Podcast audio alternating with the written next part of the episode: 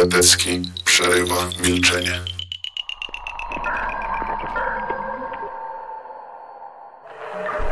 Bartek Biedrzycki czyta klasyka polskiej fantastyki przygodowej.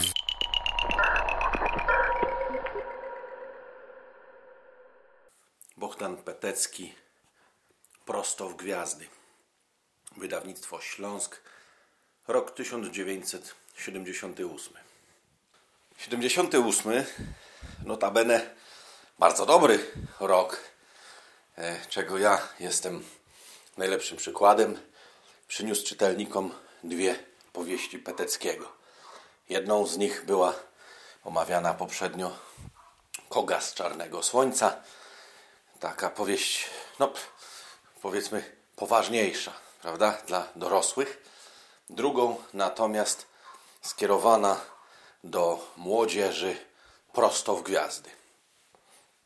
Podobnie jak e, w poprzednich młodzieżowych powieściach Peteckiego, tu również główny bohater jest rówieśnikiem potencjalnego czytelnika. Jest to chłopiec, nastolatek, który spędza z rodziną czas nad jeziorem, na ziemi, w rezerwacie. Na ziemi, która jest czysta, piękna i której nie trapią już żadne problemy dzięki yy, no tak ulubionej w zasadzie należałoby powiedzieć przez Peteckiego inżynierii społecznej, ale jest to tylko tło. Ludzie opanowali już układ słoneczny i teraz szykują się do następnego kroku, do lotu ku odległym gwiazdom. Jednym z pionierów tych zadań są, jest właśnie e, drugi, jakby no, główny w pewnym sensie bohater tej powieści, czyli profesor, profesor o swojsko brzmiącym nazwisku Kapica, nazywany Aleksandrem II Wielkim Nauki. Trochę pokraczny ten przydomek wyszedł Peteckiemu. Zresztą jest parę innych drobiazgów, które w tej powieści, cóż, nieco kuleją, ale może o tym za chwilę. E, treścią tej książki jest no, jakby dwie rzeczy. Rozgrywają się tam jakby e, dwie różne historie. Pierwsza na ziemi, w rezerwacie, gdzie główny bohater przypadkiem znajduje zdalnika. Cóż to jest zdalnik? Otóż w dalekiej przyszłości, chociaż wcale nie aż tak dalekiej, bo wkrótce po tym, kiedy rozwiązano wszelkie globalne problemy społeczne i, i inne, ludzie nauczyli się przepisywać swoją osobowość do komputera.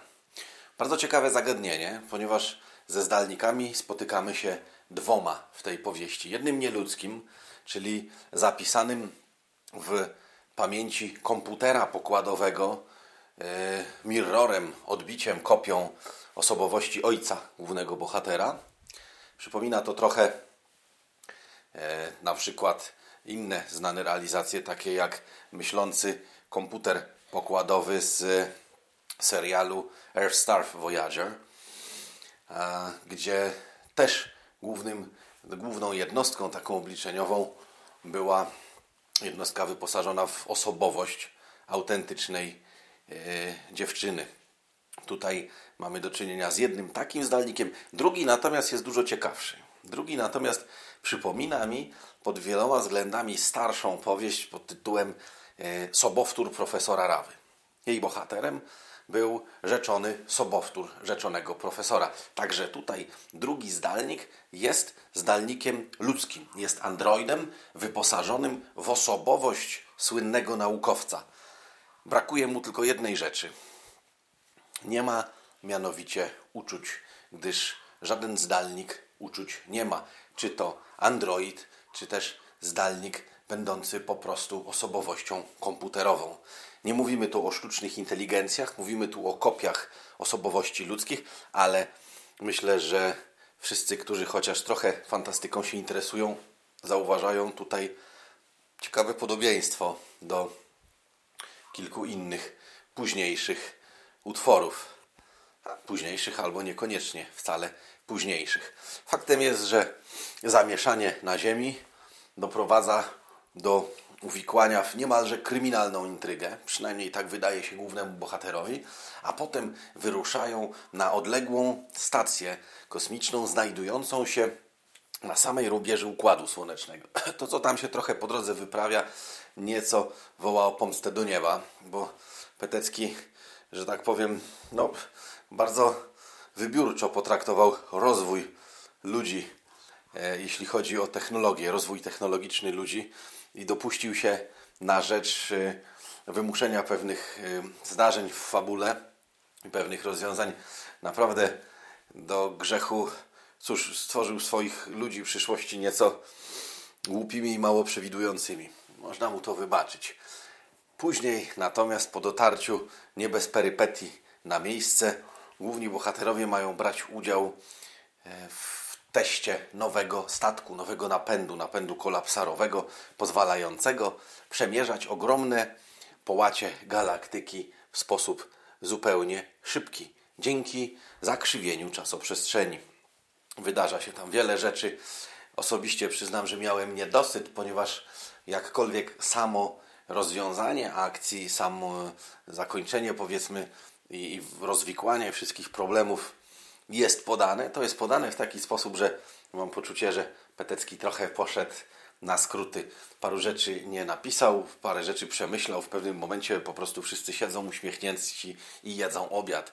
Bez słowa wyjaśnienia, jak się udało. Wiemy tylko, że wszystko się udało. No, stanowczo nie jest to jego najlepsza książka, jeśli chodzi o warsztat, bo kilka pomysłów było rzeczywiście ciekawych. I te zdalniki, i ten pomysł na to, że one nie mają uczuć, i sam pomysł na to, czy u takiego zdalnika uczucia mogłyby się pojawić, i jeżeli tak, to co? W jaki sposób zmieni to jego zdolności, jego umiejętności? Na pewno yy, jest to powieść, którą powinien ocenić ktoś, do kogo raczej była skierowana, prawda? Chłopak bądź dziewczyna, bo piękna dziewczyna, pyskata i momentami złośliwa również jest w tej powieści, chociaż nie zadziera nosa aż tak jak Sola z jednej z poprzednich opisanych przez Peteckiego przygód. Myślę, że ktoś taki byłby lepszym recenzentem tej historii, ale zdaje się, że nawet nastolatki, które nie bardzo interesują się lotami w kosmos, byłyby w stanie obecnie Peteckiemu w 38 lat po wydaniu tej powieści, no 39 właściwie, bo przecież mamy już rok 2017, wytknąć kilka błędów. Kilka błędów, których on wtedy e, się nie ustrzegł, a mógł, bo przecież rok 78 był dla polskiej kosmonautyki rokiem ważnym i rokiem wielkim. To właśnie wtedy w czerwcu poleciał na radziecką stację kosmiczną Salut 6 nasz jedyny kosmonauta, mm, obecnie generał Mirosław Hermaszewski. Można było też tak naprawdę nie iść na pewne skróty i na pewne uproszczenia i dzięki temu sprawić, że ta akcja byłaby no, lepsza, bardziej dopracowana. Odrobinę szkoda tego zmarnowanego potencjału. Prawdopodobnie Petecki zrobiłby lepiej, gdyby pomysł z androidalnym zdalnikiem i pomysł na statek o napędzie kolapsarowym wykorzystał w jakiejś, yy, ujmijmy to w cudzysłów, dorosłej powieści. Tak się nie stało. Odrobinę szkoda, bo widać, że potencjał został nieco rozwodniony i roztrwoniony. Ale cóż, nie można mieć wszystkiego. Dwie książki w ciągu roku i w tym Koga, uznawana przez niektórych za jedną z jego książek najważniejszych, wręcz należąca do trójki tych największych dokonań pisarza. Najwyraźniej to trochę osłabiło jego możliwości twórcze. Tak czy siak, jako literatura rozrywkowa dla starszych dzieciaków myślę, że prosto w gwiazdy jak najbardziej się sprawi. No bo w końcu kto z nas nie lubił w takim wieku i nie lubi nadal czasem przeżywać niesamowitych, e, momentami zaskakujących, a chwilami wręcz mrożących krew w żyłach przygód. Prawda?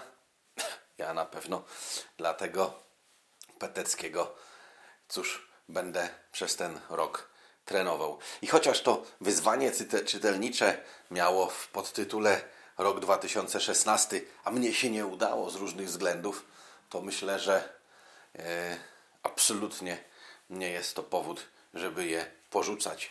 Wręcz przeciwnie, zachęcony poprzednimi książkami, czekam, co będzie dalej i wkrótce, jeżeli tylko czas mi pozwoli, będę sięgał po dalsze książki Peteckiego.